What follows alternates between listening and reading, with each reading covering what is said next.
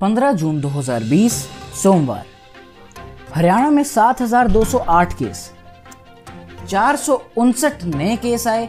रविवार को 200 मरीज़ ठीक होकर अपने घर पहुँचे। अब तक कुल 3,003 मरीज़ हुए डिस्चार्ज। इस सभी प्रदेश में 4,117 एक्टिव मरीज़ अलग अलग अस्पतालों में भर्ती।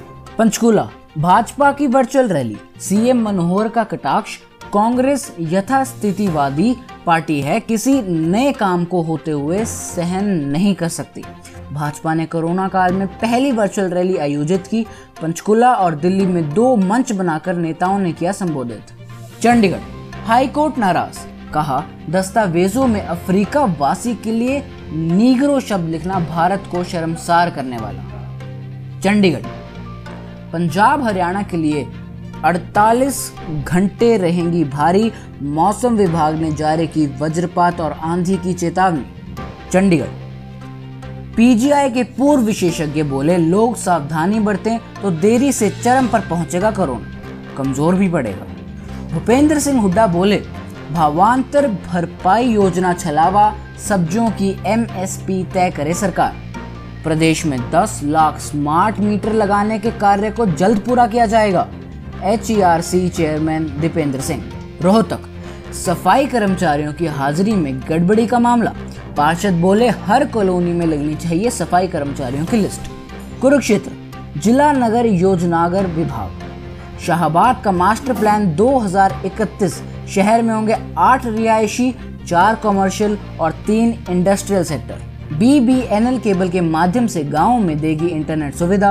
29 ग्राम पंचायतें होगी वाईफाई से लेस गाँव के पाँच सरकारी भवनों में फ्री इंटरनेट सुविधा मुहैया करवाई जाएगी।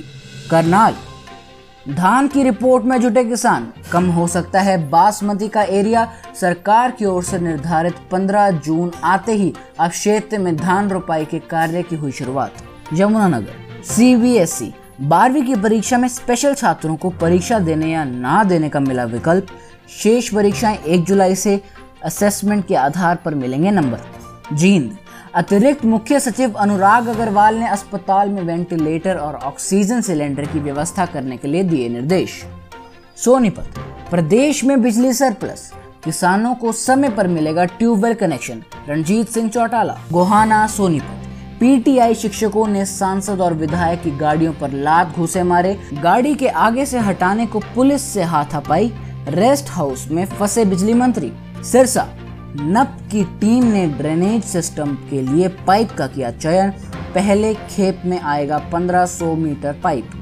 कोरोना के नीचे दब गई निगम की चेतावनी। अवैध रूप से लगे मोबाइल टावर व केबल कार्यालय पर 18 दिन बाद भी कार्रवाई नहीं। महेंद्रगढ़ रविवार को रोडवेज़ की 16 बसें चली, चालीस हज़ार दो सौ छप्पन रूपए हुई आय।